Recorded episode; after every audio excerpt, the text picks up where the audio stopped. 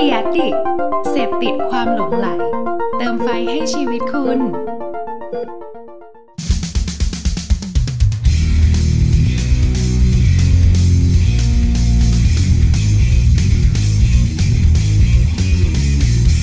เซซัมเตพูดอะไรบางสิ่งที่ให้คุณได้คิดตาม ยินดีต้อนรับทุกคนเข้าสู่ Say Something ใน EP ที่ 12A เดี๋ยวอะเลข 13 มันดูไม่ค่อยมงคลเหมือนกันนะอ๋อเหรอเฮ้ยเฮ้ย 12A ดิทำตัวเหมือนสิบสองเอสิบสองเอเออมัน 12A นี่เป็นลิฟต์เลยนะเออเหมือนต่างประเทศอะนะเขาอันนี้เขาก็เป็ไม่นความเชื่อของเป็นนเคไทล็ยดนะของเรา อยู่กับผมครับน็อตครับ อยู่กับผมครับผมเจไดพวกเราจากแอดเพอร์เจอร์ครับเพอผมเจอนะครับ ในรอบอาทิตย์ที่ผ่านมาก็มีอะไรสนุกสนุกเต็มไปหมดเลย ที่วันนี้เราจะมาได้คุยกันนะครับ โดยที่ครับ ประเด็นที่เราหยิบมาใน EP นี้นะครับ เราพูดถึงการ collaboration ครับเท่เลยนะ แปลว่าอะไร แปลว่าอะไร เอ่อ การจับมือกันอย่างเงี้ยการร่วมมือกันการร่วมมือกันเการร่วมมือกันเออของแบรนด์ครับ คือปกติแล้วอะครับ ก็คือเราเห็นทั่วไปแหละเนาะว่า collaboration อะมันเกิดขึ้นบ่อย ยิ่งยุคหลังๆปะสองสามปีหลังนี่อืมนี่น่าใช่จะครับมีเยอะนะ พวกแบรนด์ไทยเองก็ทำนะครับ ต่างประเทศก็ทำเยอะ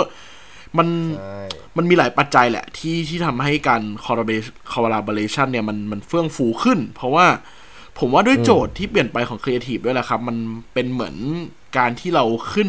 รถที่มันเร็วขึ้นเหมือนแบบติดสปีดอะพุ่งไปเลยว่า แบรนด์มันจะโตขึ้นไปในทิศทางไหน โดยการไปผูกกับอันนี้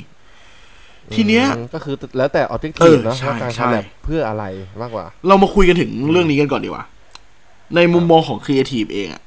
คิดว่ามัน work หรือไม่ work หรือมันดียังไง ในรูปแบบไหนบ้าง อืม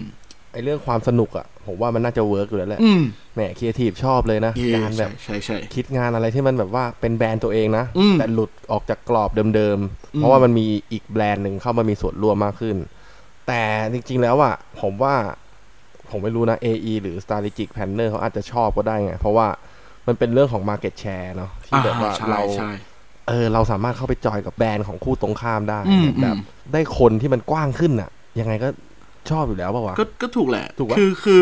มันเหมือนกับว่าอย่างงี้ครับ การทำ collaboration น่ะมันมีหลายจุดประสงค์อะมันหลายหลายโจทย์แหละอืมที่เจบอกแหละ แต่ว่าจุดประสงค์ที่ที่เราเห็นกันบ่อยนะครับหนึ่งคือมันคือการสร้างครับกระแส คือมันเหมือนว่าอืมเฮ้ยว้าวว่ะแบรนด์เนี้ยมา co กับแบรนด์นี้ว่ะเฮ้ยแบรนด์เท่อะไรเงี้ย ซึ่งอันนั้นน่ะมันเป็นในมุมผู้บริโภคเนาะแต่ในมุมครับ นักการตลาดเองครับ หรือพวก ครีเอทีฟเองอะเขามองแค่ว่าเขาไปขโมยกลุ่มเป้าหมายของอีกแบรนด์หนึ่งได้อะก็พอแล้วอะเหมือน win-win กันอะสมมุติว่า ผมเป็นแบรนด์ขายเสื้อผ้าผู้ชายถูกปะไอเจเป็นแบรนด์ขายเสื้อผ้าผู้หญิง เรามาคอลแลบกัน ผมอาจจะไปขายเสื้อผ้าผู้หญิงได้ โดยที่ผมไม่ต้องพยายามโปรโมตตัวเองก่อนว่าเฮ้ยฉันมีเสื้อผ้าผู้หญิงแล้วนะแต่มันมันจำเข้าไปเรื่อยๆอะ มันเป็นเหมือนช่วงหนึ่งที่ไม่ต้องเปลี่ยนตัวเองเยอะขเอนาดอนั้นใช่พูดถูกเลยเออคือมันเป็นแค่เหมือนวูบหนึงอะมันนะวูบหนึ่งใช่แต่จริงๆมันจริงๆนะเออคือคือการทำแคมเปญสไตล์เนี้แม่งวูบเดียวจริงๆอะดังก็ใช่ดังแล้วก็จบ เพราะว่าอย่างที่บอกครับมันมันไม่ได้มั่นคงขนาดนั้น เพราะว่าหลาย ๆ ครั้งเองมันก็ถูกเลือกแบรนด์ที่มาพูดจากจากสิ่งที่มันน่าสนใจแหละ เราเลยเห็นแบรนด์ที่มันดูค่อนข้างต่างอุตสาหกรรมมากอะมา collab กันเยอะ แบบ อืมใช่อยู่ใช่ดี ๆ ร้านอาหารทำกับ ร้านเสื้อผ้าอย่างเงี้ยอะไรเงี้ยแบรนด์เสื้อผ้ามันก็ทำให้มีความว้าวแหละครับ ทีนี้เนี่ยที่เราหยิบเรื่องนี้กันมาพูดก่อน เพราะตัวผมกับเจเองก็มองว่าจริงๆการ collab มันมีหลายจุดประสงค์ที่บอกแหละ แล้วก็รอบอาทิตย์ที่ผ่านมาหรือรอบช่วงที่ผ่านมามันมีแคมเปญหลาย ๆ ตัว ที่มันยกเคสเรื่องเนี้ยขึ้นมาพูดแล้วมันชัดหรือว่าว่าเฮ้ยเขาทำเพื่ออะไร แล้ววิธีมันเป็นแบบไหนอะ อืม ก็คือนอกจากเรื่องโฆษณาแล้วว่าผมว่าในช่วงนี้ ใครหลายๆคนก็อาจจะไปแบบช้อปปิ้งออนไลน์อืมนะก็คือหลงไหลในการตลาดนี้ไปแล้ว ระหว่างที่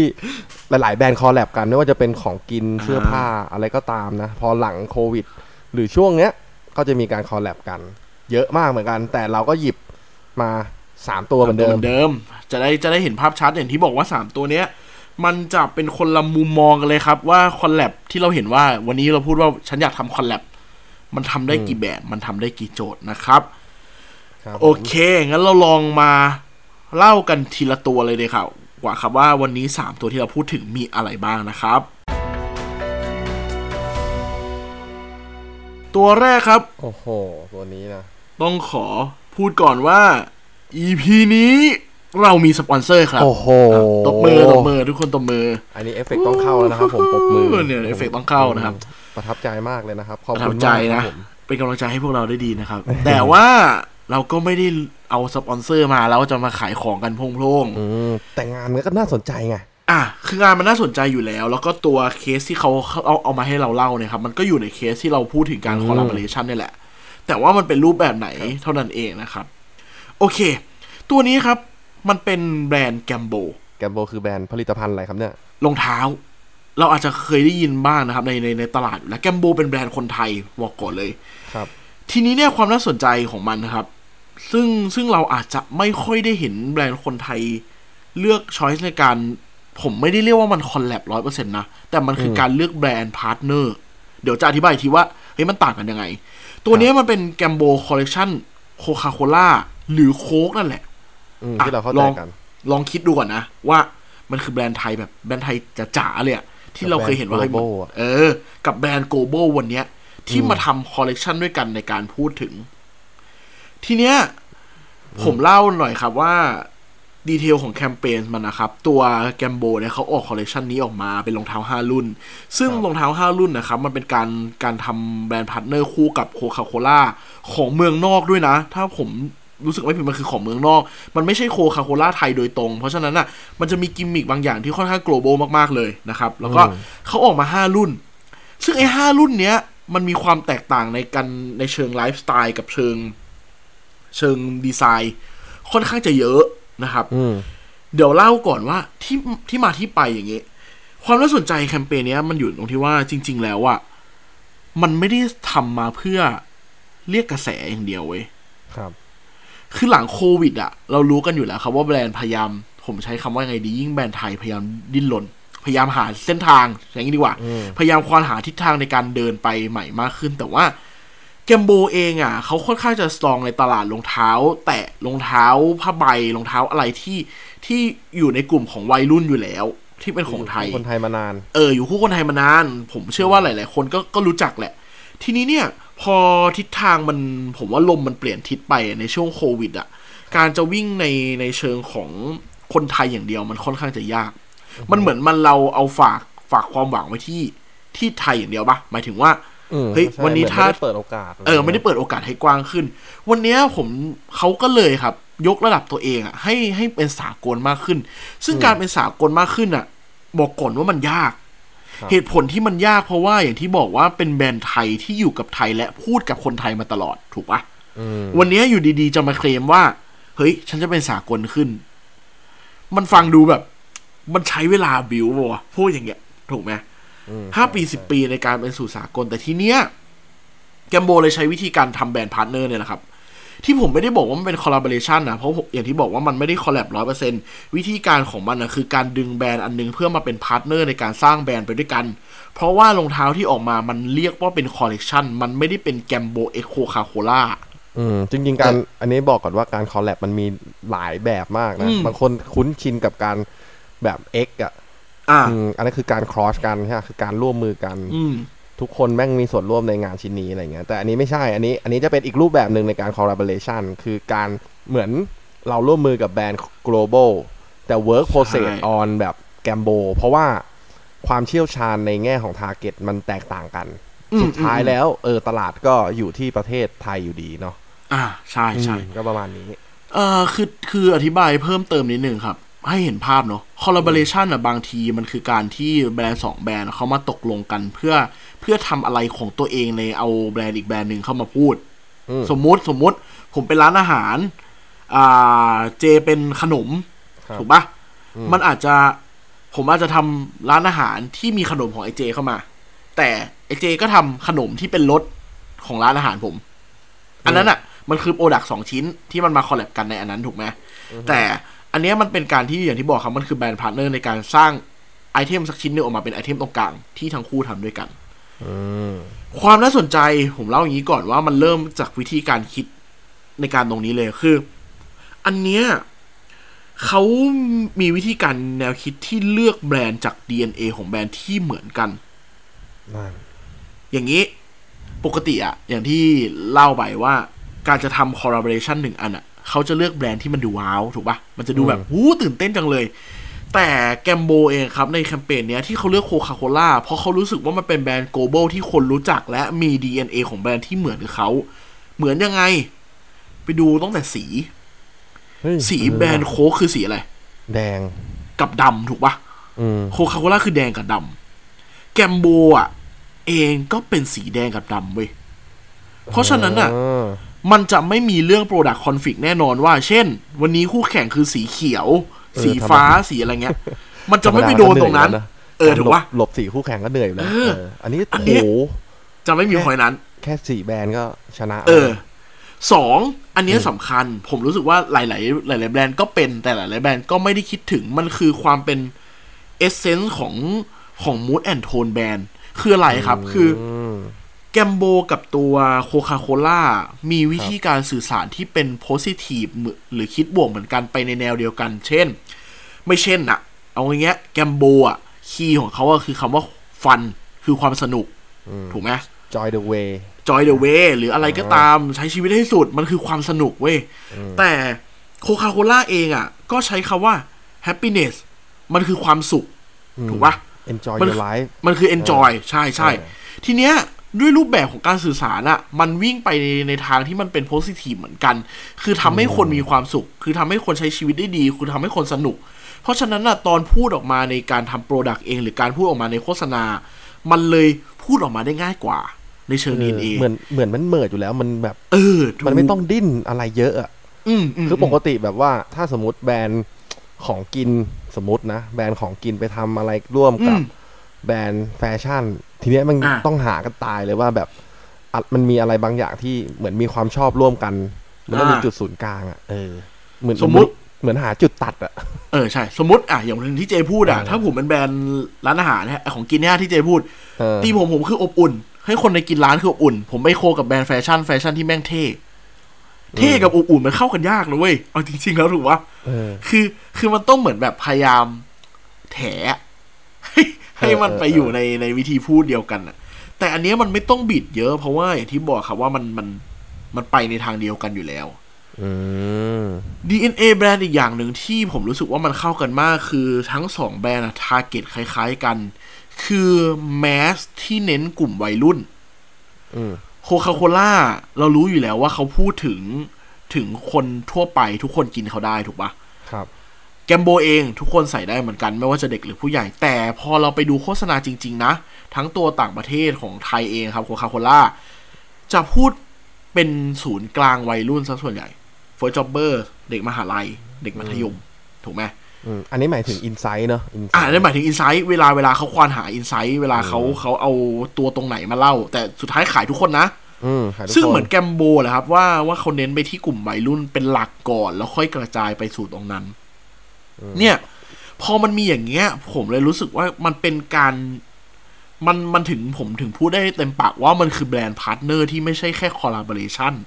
เพราะว่ามันถูกคิดมาในเชิงกลยุทธ์ก่อนแล้วว่าทำไมถึงต้องเอาแบรนด์นี้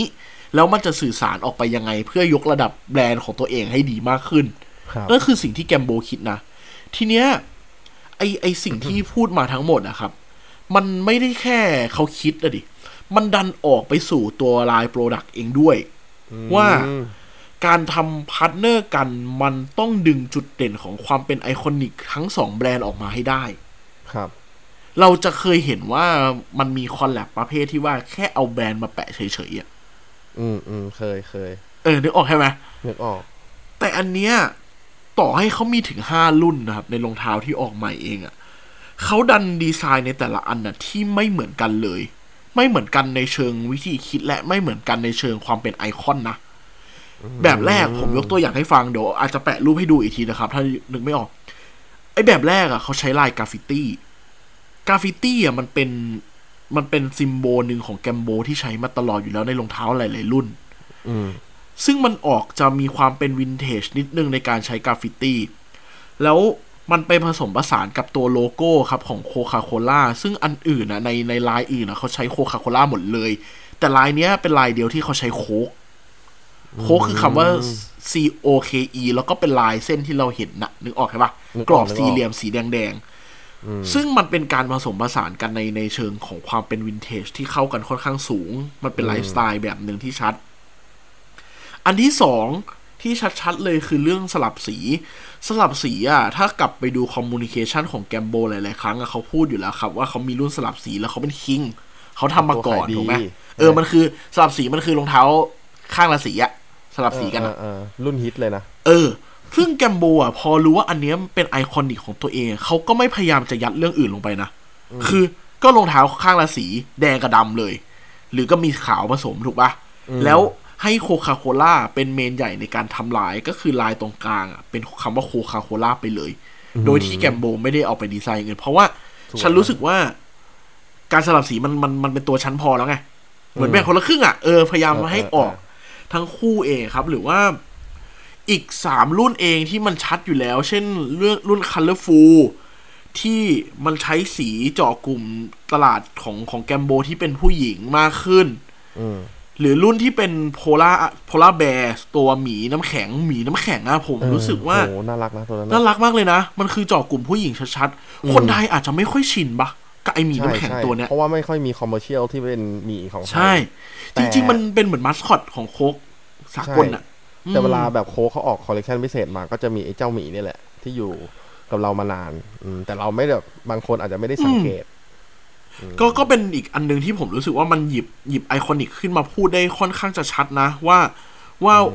อะไรคืออะไรแล้วก็เป็นการผสมผสานกันของของแบรนด์ที่ดีอะครับ ว่าการออก line product หนึ่งคุณต้องคิดถึงคนที่มาร่วมเป็นพาร์ทเนอร์ด้วย ว่าอืมฉันจะทำอะไรให้ออกแค่ไหน ไม่ออกมากเกินไปและไม่ออกน้อยเกินไป จริง ๆ ต้องต้องต้องใช้คำนี้นะ เพราะว่าครับบางแบรนด์พยายามจะรู้สึกว่าฉันเป็นคนไป collab กับคุณ เพราะฉะนั้นน่ะ ฉันมีสิทธิ์ที่จะออกเยอะกว่าอืมถูกปะเออเหมือนแบบก็เออพอพอพอพอน็อตพูดอย่างเงี้ย เริ่มรู้สึกว่าแบบ เพราะฉะนั้นเราควร weight หาตรงกลางเลยเราต้องเข้าใจจุดประสงค์การ collab ก่อนนะ ว่าแบบเราทำไปเพื่ออะไรอะไรเงี้ย เพราะใช่ถ้าใช่เกิดแบบมัวแต่มาคิดว่าเอ้ยฉันไม่ควรออกเงินฉันเอ้ยโลโก้ของฉันต้องใหญ่กว่างี้ตายเลยคือก็ไม่ต้อง collab ดีกว่า ถูกป่ะใช่ถูกถูกเออเออคือมันเหมือนกับว่าเหมือนกันนะ มันมันมันการคอลลาบอ r a ชันที่ดีมันคือการผลักดันแบรนด์ทั้งคู่ไปในจุดที่ที่ไม่เคยไปทั้งคู่นะถูกปะใช่เพราะฉะนั้นแบบถ้าถ้า play safe เล่นกับตัวเองเยอะไป ผมว่าสุดท้ายมันก็ไม่ได้อะไรแหละอืมอืมแค่นั้นเองนะครับ ทีเนี้ยก็มีอีกประเด็นหนึ่งเหมือนกันพอ พอเราพูดถึงดีไซน์ product ไปแล้วครับ สิ่งที่มันออกมาในโฆษณา อย่างหนึ่งที่เห็นได้ชัดเลยคือการแบ่งไลฟ์สไตล์ที่ค่อนข้างชัด ที่ผมบอกไปว่าตัวแกมโบเองกับโคคาโคล่าเขามีการ พูดใน line product ที่ค่อนข้างกว้าง เพราะฉะนั้นอะตัว target เองอะครับเขาพยายามจะ present มันผ่านผ่านโฆษณาไปเลยว่า คนแบบไหนต้องใส่รองเท้ารุ่นไหน เพื่อให้มันแบบรู้สึกว่า อ๋อมีความหลากหลาย ถูกไหมอืมตัวกราฟฟิตี้เองอะเขา represent ภาพด้วยคนที่มีความเป็นเหมือนแบบศิลปิน Artist เนี่ยเออเออเป็นศิลปินหน่อย วาดรูปชอบเสพงานศิลป์อะไรอย่างเงี้ยครับ มีความเป็นแบบศิลปะค่อนข้างจะเยอะนะครับคนสไตล์นั้น ด้วยความที่ลวดลายด้วยแหละที่เลือกมามันมีความเป็น street culture ของของอเมริกันเอออมมีความแบบโคคาโคล่านึกถึงแบบ street art ของยุคโคคาโคล่าเวลาอยู่ตามโฆษณาอะไรเงี้ยเออใช่ใช่ประมาณนั้น ซึ่งซึ่งจะขัดกับอีกอันนึง ซึ่งเป็นรุ่นขวดโค้กขวดโค้กคือมันดีไซน์ลายเส้นแบบขวดโค้กเลยอะแล้วอืมเราไปแปะอยู่นั้นอะอันเนี้ยมันจะมีความเป็นฮิปสเตอร์ขึ้นมาหน่อยปะอืม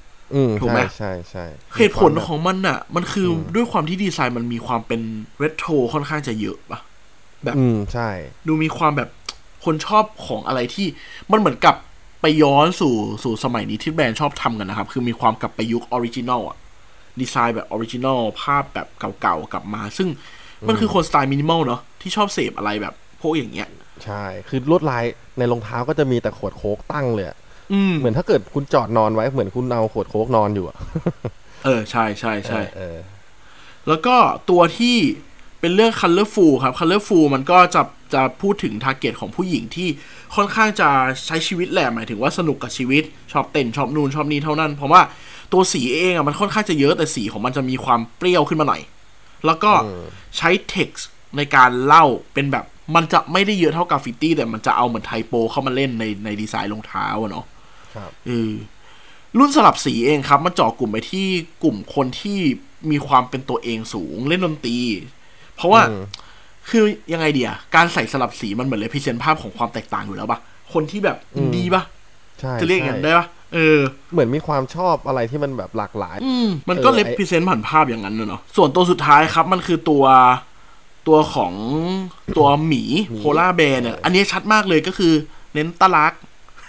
ใช่องค์มาแนวสวยเหมือนกันนะ อ่ารองเท้าสวยคือสีมันสวยสีแบบมีความเป็นพาสเทล แล้วก็เจาะกลุ่มผู้หญิงได้ดีครับ คือเพราะฉะนั้น target มันคือผู้หญิงเลยแหละสายสายชอบก็คือมันเป็นการ mix สี แบบสดใสสดใสผสมกับตัวหมีที่มันน่ารักน่ารักอยู่แล้ว เพราะฉะนั้นอะ มันก็เลยออกมาแบบเหมาะกับผู้หญิงมากอืมๆเนี่ยคือคือที่ผมบอกว่าตัวโฆษณามันมัน present ภาพนี้แหละครับ ว่าการ collab มันไม่ได้ collab แค่ว่า product มันออกมายังไง แต่ว่ามันไปถึงวิธีการสื่อสารว่า วันเนี้ย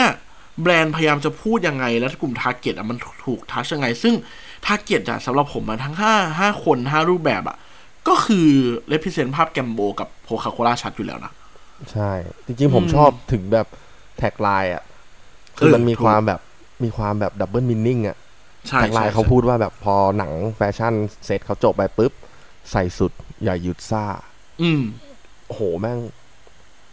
รู้สึกว่าแบบใส่สุดอย่าหยุดซ่าคือแบบอย่าหยุดสนุก อย่าหยุด happy เออจงแบบหาความสุขต่อไปอะไรเงี้ยกับอีก meaning หนึ่งคือแบบอย่าหยุดซ่าในที่นี้คือแบบเรื่องของโค้กอะอ่าใช่ใช่ใช่เออเท่อยู่เหมือนกัน เพราะคำว่าซ่ามันมันแปลงได้สองคำอย่างที่บอกเจบอกครับ product มันก็ซ่าอยู่แล้วอะมันถึงซ่าอืมซ่าแบบซ่าโค้กอะอ่าเออออย่างนั้นอะเออก็เป็นอีกหนึ่งแคมเปญครับที่เราหยิบขึ้นมาพูดกัน ที่ผมว่าที่มาที่ไปในการทำแบรนด์พาร์ทเนอร์อย่างนี้ค่อนข้างจะชัด ด้วยรูปแบบที่ผมเรียกว่ามันเป็นการยกระดับภาพเนาะทำเพื่อโจทย์ในการยกระดับภาพตัวเองให้มันมันมันมีความเป็นสากลมากขึ้น มีความเป็น global มากขึ้นนะครับอืมสำหรับในตัวแรกครับผม จริงๆ ผมขอพูดเพิ่มอีกนิดนึงอะผมรู้สึกว่าแบบไม่ค่อยเห็นนะแบรนด์ที่แบบเกิดจากไทยเนี่ยคือเป็นแบรนด์ไทยแท้ๆที่แบบไป collab กับแบรนด์ global อะปกติเราจะเห็นแบบแบรนด์ global collab กับ global อะก็คือมรู้สึกแบบ เออมันเป็นอีกขั้นหนึ่งแล้วนะที่ที่โฆษณามันพาเราเดินทางมาถึงแบบการ collab ของไทยแล้วอะไรเงี้ย อืมอืมถูกถูกรู้สึกแบบยิ่งใหญ่อะเออรู้สึกว่ามันมันมันเป็นมันเป็นก้าวหนึ่งที่ค่อนข้างจะดีนะครับสำหรับแบรนด์ไทยที่พยายามจะจะพูดกับคนให้กว้างขึ้นแหละสำหรับผอืมมอืมมาต่อกันที่ตัวที่สองครับครับอันเนี้ยมันเป็นรูปแบบของการ คอลลาบอร์ชันไหมก็ไม่เชิงแต่มันคือการร่วมมือกันแหละ แล้วแม่งอืมโคตรเวียดเลยสำหรับผมอะเราพาไปดูที่ญี่ปุ่นอีกแล้วครับโอ้โหแล้วก็เป็นโฆษณาที่โคตรประหลาดเลยสำหรับผมอะอันเนี้ยโจทย์บอกโจทย์ก่อนมันคือการความร่วมมือที่สร้างกระแสและขายของเลยอืมอันเนี้ยสร้างกระแสและขายของ คือมันหยิบ iconic บางอย่างของของแบรนด์ที่อยู่ตรงข้ามครับ เข้ามาใช้ แล้วทำให้สินค้าตัวเองมันขายได้ เนาะอืมเล่าอย่างนี้มันคือแบรนด์อะ มันเป็นในเครือซันโตรีเราอาจจะเคยได้ยินอยู่แล้วซันโตรีเป็นบริษัทยักษ์ใหญ่ของญี่ปุ่นในการผลิตพวกเครื่องดื่ม ถูกไหมไอ้ตู้กดอะถ้าเคยใครเคยไปญี่ปุ่นมันจะมีตู้กดซันโตรีอะอ๋อกาแฟบอสหรือว่าอะไรก็ตามน้ำเปล่าบางทีก็เป็นของซันโตรีอืมทีเนี้ยมันมี product หนึ่งครับ มันชื่อ Dekavita C Dekavita C เนี่ยมันคือ พูดยังไงดีอะน้ำมันคือเครื่องดื่มวิตามินซีอะน้ำมีวิตามิน แบบบ้านเราอะ มันเป็น position แบบเครื่องดื่มชูกำลังด้วยนะเว้ยไม่ใช่แบบ ไม่ใช่อารมณ์แบบกินแล้วสมองไวด้วยนะเหรอมันคือกินแล้วแบบอ๊ากอะนึกออกไหมเออว่าเออเออกินแล้วมีพลังอะมันคือมันคือเครื่องดื่มนั้น ทีเนี้ยแล้วผมพูดมาถึงตรงเนี้ย คุณผู้ฟังอาจจะงงว่ามัน collab กับใคร มันไม่ได้ไป collab กับแบรนด์ร้อยเปอร์เซ็นต์เว้ยมันไปร่วมมือกับมาสคอตประจำจังหวัดของญี่ปุ่นอืมเพราะไอ้มาสคอตพวกเนี้ย มัน represent ภาพความน่ารัก หรือความเป็นแบบความเป็นกันเอง ถูกไหมอืมไอตัวที่มันหยิบมา เช่นคูมะมง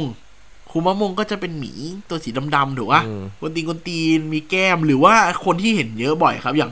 ฟูนาชิฟูนาชิมันจะเป็นมาสคอตที่ที่เป็นลูกสาลี่อะสีเหลืองๆที่มันชอบไปเต้นเต้นเต้นอะของจังหวัดชิบะ เออ ซึ่งมันมีทั้งหมดประมาณห้าตัวครับ ที่อยู่ในโฆษณาตัวนี้ครับ ทีนี้เนี่ยมันเล่าอะไรอ๋อฮะมันเล่าโดยการที่ว่ามันเอามาสคอตพวกเนี้ย มาแสดงโฆษณา อืมแสดงโฆษณาโดยที่ว่ามันเป็นโฆษณาสั้นๆเลยนะสามสิบวิ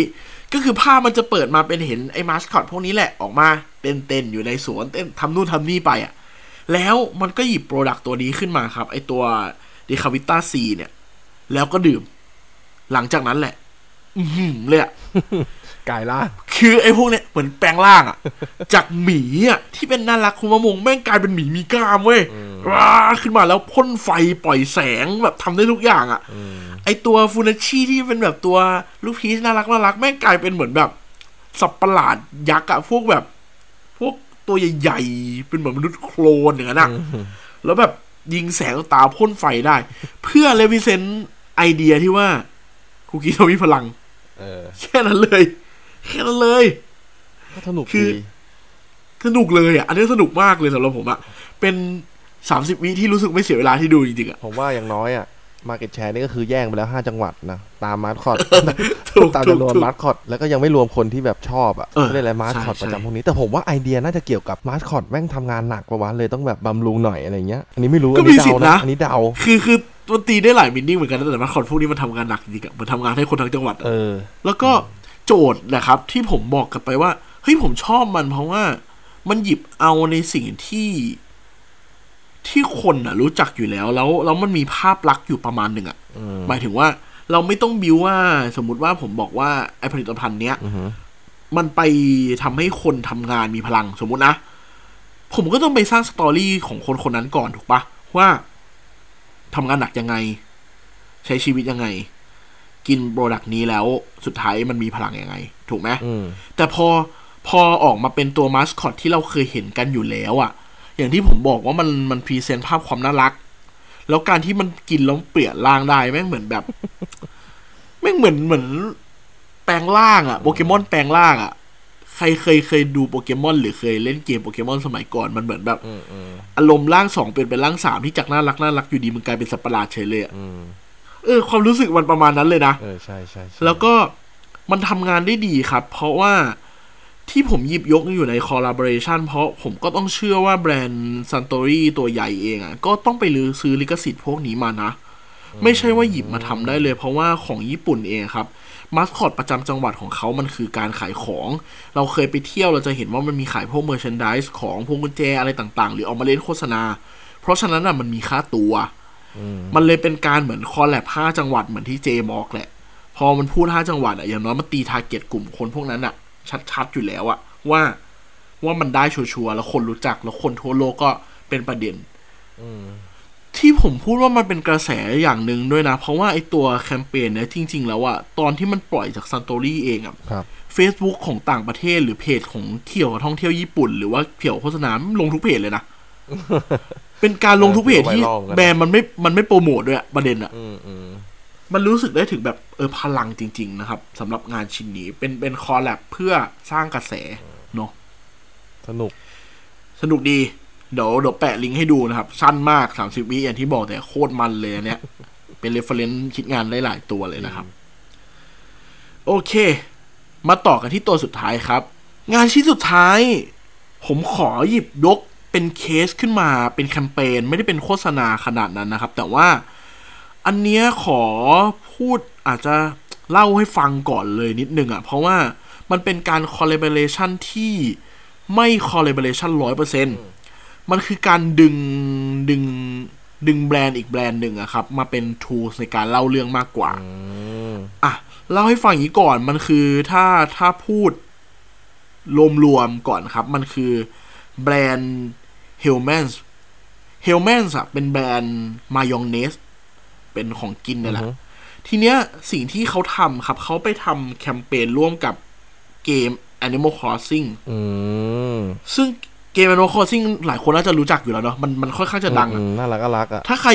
เออมันมันเป็นเหมือนเกมที่ปลูกผักอะปล่อยให้ให้เราอยู่บนเกาะใช้ชีวิตอะเออจะปลูกผักตกปลานู่นนี่นั่นทำอะไรก็ได้เออทีเนี้ยเขาไปร่วมมือกัน แต่วิธีการร่วมมือกันของเขาอะมันก็ไม่ได้เป็นการร่วมมือกันร้อยเปอร์เซ็นต์นะ ตอน PR เขาก็พูดแหละครับ ว่ามันคือ Hellman Island ของ Animal Crossing แต่ตอนที่เขาไปโคกันมันก็คือแค่ แบรนด์เข้าไปมีส่วนร่วมกับเกมนี้เฉยๆอะอาจจะไม่ได้คุยกันในเชิงลิขสิทธิ์ซะด้วยซ้ำเพราะใครก็เล่นเกมนี้ได้ถูกปะอืมถ้าแบรนด์แบรนด์หนึ่งมันจะเล่นเกมนี้มันจะเป็นอะไรไปถูกไหมครับความน่าสนใจมันอยู่ที่ว่า ถ้าปกติแล้วเราเห็นแคมเปญอาจจะมีหลายคนเคยเห็นตัวตัวที่หลายเกมไปทำใน Animal Crossing นะครับ ซึ่งปกติแล้วอะมันจะทำอารมณ์ว่าไปเปิดช็อปในเกมอะให้คนมาเยี่ยมเยียนเกาะได้ แต่ตัว Hellsman อะเขาคิดต่างออกไปเขาทำเป็น CSR เว้ย คือยังไงวะ Hellsman อะ เขามองว่าเขาอะ แบรนด์ปีเนี้ยเขาพูดถึง Food Waste ค่อนข้างเยอะ Food Waste มันคือ แปลเป็นไทยว่าอะไรเดียขยะจากอาหารจากอาหารอะอารมณ์เหมือนว่าแบบคนปล่อยให้ของหมดอายุอืมจนผู้บริโภคไอ้ยเหมือนแบบเด็กก็หิวโหยนะ ถูกปะอืมอืมหรือว่าคนไม่รู้จักการเก็บอาหารที่ดีพอทำให้ คุณค่าของอาหารมันเสียไปอืมเออ มัน มัน มันคือเรื่องอย่างนั้นนะมันคือเรื่องฟู้ดเวสมันคือเรื่อง มันคือเรื่องวัฏจักรของอาหารที่อารมณ์ประมาณแบบคุณค่าของอาหารไม่ปล่อยให้อาหารเน่าเสีย มัน มันเป็นเทรนด์นะครับ อันนี้ต้องเล่าให้ฟังก่อนว่าหลาย ๆ แบรนด์อะเริ่มหันมาสนใจเรื่องนี้มากขึ้น แล้วตัวยังคานเองอะยังคานคือการประกวดคานของของเด็กอะในปีที่ผ่านมาเนี่ยปีนี้เลยอะยังคานก็ให้ประกวดในหัวข้อนี้เหมือนกันนะ เป็นฟู้ดเวสซึ่ง เท่ากับว่าจริง ๆ มันมีแนวโน้มวิ่งมาในปีหน้าด้วยว่า เขามองมองเรื่องอะไรเป็นหลักนะครับ เออ ทีเนี้ยอ้าวกลับมาที่ประเด็นฟู้ดเวสอะเขาไอตัวเฮลส์แมนเองอะเขาก็มองว่า ในชีวิตจริงมันมีการสูญเสียอาหารค่อนข้างจะเยอะถูกปะแต่ในเกมอะก็มีเหมือนกัน มียังไง เหมือนอารมณ์ประมาณว่ามึงเล่นเกมปลูกผักแล้วมึงปลูกผักไว้แล้วมึงไม่ได้เล่นแล้วผักมันก็เน่าถูกปะเออเฮลแมนเขามองไปถึงตรงนั้นว่า เนี่ยเห็นป่ะคุณไม่รู้จักคุณค่าอาหารอะแม้กระทั่งอยู่ในเกมเฮลส์แมนน่ะเขาเลยทำแคมเปญหนึ่งขึ้นมาครับ ว่าเขาไม่อยากให้คนละเลย เขาเลยตั้ง h e l l s m a n Island ขึ้นมา มันเป็นเกาะของเกมนี้ที่สูกสร้างมา ที่คุณเขาอะจะรับผักเน่าของคุณ คุณอะก็แค่ยกผักเน่าเข้าไปวางในเกาะเขาเว้ยแบบขนมาเลย ซึ่งเขาตั้งเป้าหมายให้ทุกคนอะมาวางผักเน่าอะสองหมื่นห้าพันชิ้น แล้วเฮลส์แมนอะจะทุกการที่คุณเอาของเน่ามามอบให้ในเกาะเนี้ยเขาจะเอาไปแลกเปลี่ยนเป็นอาหารให้คนที่ขาดแคลนบนโลกแห่งความจริงอืมจากเกมอะนะ เออจากเกมโอ้โหสมมุติว่า วันนี้มีคนเอามาทิ้งสิบคน เขาก็จะแปลงเป็นอาหารของจริงให้สิบมื้ออสำหรับคนที่ขาดแคลนอาหาร เนี่ยมันคือมันคือแคมเปญทั้งหมด แล้วก็ในเกาะเองอะ่ะมันก็มีรายละเอียดยิบย่อยแหละครับว่า คุณสามารถเข้าไปถ่ายรูปเป็นเป็นโฟโต้บูธได้ มีการเลือกเสื้อผ้าในเกาะที่เป็นของเฮลส์แมนได้ แต่ว่าหลักๆกับมันคือการทำเรื่องฟู้ดเวสที่เป็น CSR โดยการที่เอาไปเล่นในเกม อืม ดีว่ะ เกมกลายเป็นดีไว้หนึ่งนะ จริงๆมีเป็นดีไว้ที่อืมสำคัญด้วยนะ ใช่ สุดยอดหนึ่งคือมันมันพูดเรื่องน่าเบื่อ ให้ไม่น่าเบื่ออือมผ่านเกถูกมไหนะเออสำหรับผมถ้าบอกว่าแบบ CSR วันนี้คุณเอาของที่คุณไม่กินมาสีแล้วเดี๋ยวผมจะเอาไปให้คนอื่นถูกปะอืมมันก็คือการรับบริจาคถูกไหมแต่อันเนี้ยมันเอาแมคานิกเขามาเล่นแล้วที่ผมบอกว่ามันคือการ collab ใน part หนึ่งมันคือการยืม tools เข้าไปใช้แหละครับ แล้วมันดูว้าวกว่าอืมคนอื่นเท่านั้นเองมันใช้ มันใช้ได้เป็นประโยชน์มากที่สุดอะเออ ก็ก็เป็นมุมมองที่แปลกดี เพราะผมก็รู้สึกว่า เอาจริง ๆ ช่วงคนที่แบรนด์ต่างประเทศเองครับ เหมือน KFC เองหรือแบรนด์เสื้อผ้าเอง HIS เข้าไปทำใน Animal Crossing อะผมคิดว่ามันก็จะจบแค่นั้นแหละ เหมือนแบบเกาะกระแสไวรัลแต่ว่าแบรนด์อันเนี้ยสามารถหยิบมาเล่าเป็นในมุมอื่นได้ ผมว่ามันเท่มากเลยนะ แล้วก็น่าสนใจทีเดียวคเป็นผมว่าการ collab อันสุดท้ายนี่แม่งก็เป็นอีกอันหนึ่งที่ทำให้ CSR ดูไม่น่าเบื่อนะ เออ ใช่ บางทีเราแบบเจอ CSR เครียดๆอะ มันดูน่ารักขึ้นแล้วมันก็ดูแบบ สื่อสารง่ายขึ้นแล้วครับ ทั้งหมดนี้ในสามเคสก็จะเป็นอันที่เราหยิบมาเล่าให้คุณผู้ฟังฟังแหละครับว่าการ collabหนึ่งทีที่เราได้ยินกันทุกวันนี้ที่แม่งแทบจะออกมาทุกเดือนเลยว่ามีแบรนด์ collab กันเนี่ยครับมันมีหลาย ๆ กลยุทธ์หลาย ๆ วิธีคิดเหมือนกัน มันไม่ได้ทำเพื่อความสนุกความปังความกระแสอย่างเดียวอืมแต่ว่าตัวนักการตลาดตัวครีเอทีฟเองเขาคิดไปลึกกว่านั้นแหละ มันคิดไปไกลกว่านั้นว่ามันจะสามารถส่งผลต่อแบรนด์ยังไงได้บ้าง ส่งผลต่อยอดขายยังไงได้บ้างนะครับอืมแล้วก็ไอ้นี่ด้วยเนอะมิติที่จะเล่าหนัง ผ่านการ collab อืมก็มีหลากหลายรูปแบบ เช่นกัน ถึงนอกจากกลยุทธ์แล้วอะไรเงี้ย ไม่ว่าจะเป็นแบบ อืมอะอย่างเล่าผ่าน fashion set เล่าผ่านอ่าอะไรอะอ่ามาสคอตประจำจังหวัด หรือจะเล่าผ่านเกมอ่าอันนี้เราก็มี แล้วก็เชื่อว่าใช่แบบอีกหลายแบรนด์น่าจะเล่าผ่านแบบวิชวลอะไรบางอย่างที่น่าสนใจนะ ให้มันมีมิติอืมมากขึ้นอืมมันไม่ใช่แค่ของเอามาขายอะเอางี้ดีกว่าเออมันไม่ใช่แค่ว่าแบบทำ product มาขายแล้วจบ แต่ว่ามันต้องมีต่อยอดไปอีกว่าสุดท้ายคุณจะ blow มันให้ใหญ่ขึ้นยังไงเท่านั้นเองนะครับ ในสามคลิปวันนี้ตัว Gambol collection โคคาโคล่านะครับ แล้วก็ตัวแบรนด์เครื่องดื่มวิตามินซีญี่ปุ่นนะครับ แล้วสุดท้ายก็คือ Hellmann's มายองเนสนะ มันก็จะทำให้คุณได้มุมมองที่ต่างกันออกไปนะครับ ขอบคุณ Gambol ด้วยครับ ผม เอ้ยขอบคุณ Gambol อีกทีหนึงครับ ขอบคุณมากนะครับสปอนเซอร์หลักอย่างที่บอกนะว่าเราเอามาเล่าให้ฟังก็ไม่ใช่ว่าเราหยิบมาโมโมโซซัวๆนะอืมมันมันมันมีวิธีคิดของมันจริง ๆ นะครับ เราถึงถึงหยิบออกมาแล้วมันดูน่าสนใจ ไม่งั้นเราก็จะรู้สึกว่าเราเล่าอะไรไม่ได้อยู่ดีถูกปะล่ะอืมใช่ใช่ใช่เออ แต่ว่าอันเนี้ยเราเลือกแล้วว่าเฮ้ยมันมันน่าสนใจ คุณผู้ฟังน่าจะได้อะไรมากขึ้นนะครับครับ ก็ ขอบคุณนะครับ ทุกคนที่ฟังกันมาถึงตรงนี้ แล้วก็คิดว่ามันน่าจะเป็นประโยชน์สำหรับหลาย ๆ คนที่ฟังอยู่ด้วยแหละนะคสำหรับรับใครที่อยากกลับไปฟังเทป อื่นๆหนึ่งถึงสิบสองที่ยังไม่ถึงสิบสองเอเออถูกปะใช่ใช่ก็ติดตามได้ที่ติดตามทุกวันนะครับ ทุกวันเสาร์นะ ที่เพจ a d p e r เจอร์นะครับ ฝากกดไลค์กดแชร์กันด้วย ads ขีดกลาง prture นะครับ แล้วก็ the addict podcast นะครับ หรือเว็บไซต์ at addict podcast เข้าเอ้ย at addict เข้าไปในโหมด podcast นะครับ รายการเราชื่อย่อ sst เข้าไปเสิร์ชได้เลยนะครับ มีก็จะมีอัปเดตทุกอันแล้วก็ตั้งแต่หนึ่งถึงสิบสามจนถึงตอนนี้นะคครัรับบผม แล้วก็ใครมีคอมเมนต์อะไรเพิ่มเติมอยากถามอะไรติดต่อมาได้นะ หมายถึงว่าพิมพ์มาคุยกับเราได้ในคอมเมนต์เพจหรือว่าทิ้ง comment ไว้ในพวกแบบ อ่า media ที่คุณฟังก็ได้นะ มันจะมีนี่ Podbean ตัว SoundCloud มันสามารถพิมพ์ comment ไว้ได้ก็ comment ไว้ได้นะครับ หรือถ้าใครฟัง Spotify ก็ search เข้าเพจมาคุยกับเราได้เหมือนกันนะครับ อืม อาทิตย์หน้าจะมีอะไรมาเล่าให้ฟังอีก จะเป็นแบบไหนสนุกแค่ไหนก็รอติดตามนะครับสำหรับวันนี้ขอบคุณทุกคนมากที่ฟังกันถึงตอนนี้ขอบคุณสปอนเซอร์ด้วยครับผมแล้วก็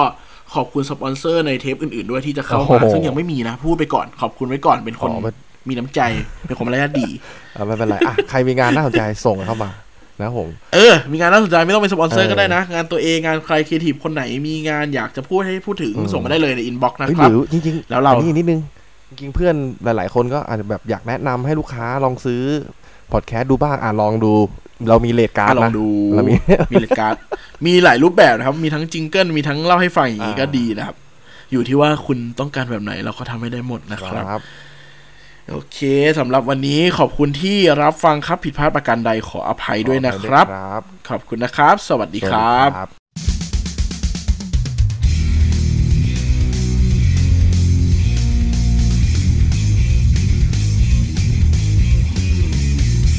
Say something พูดอะไรบางสิ่งที่ให้คุณได้คิดตาม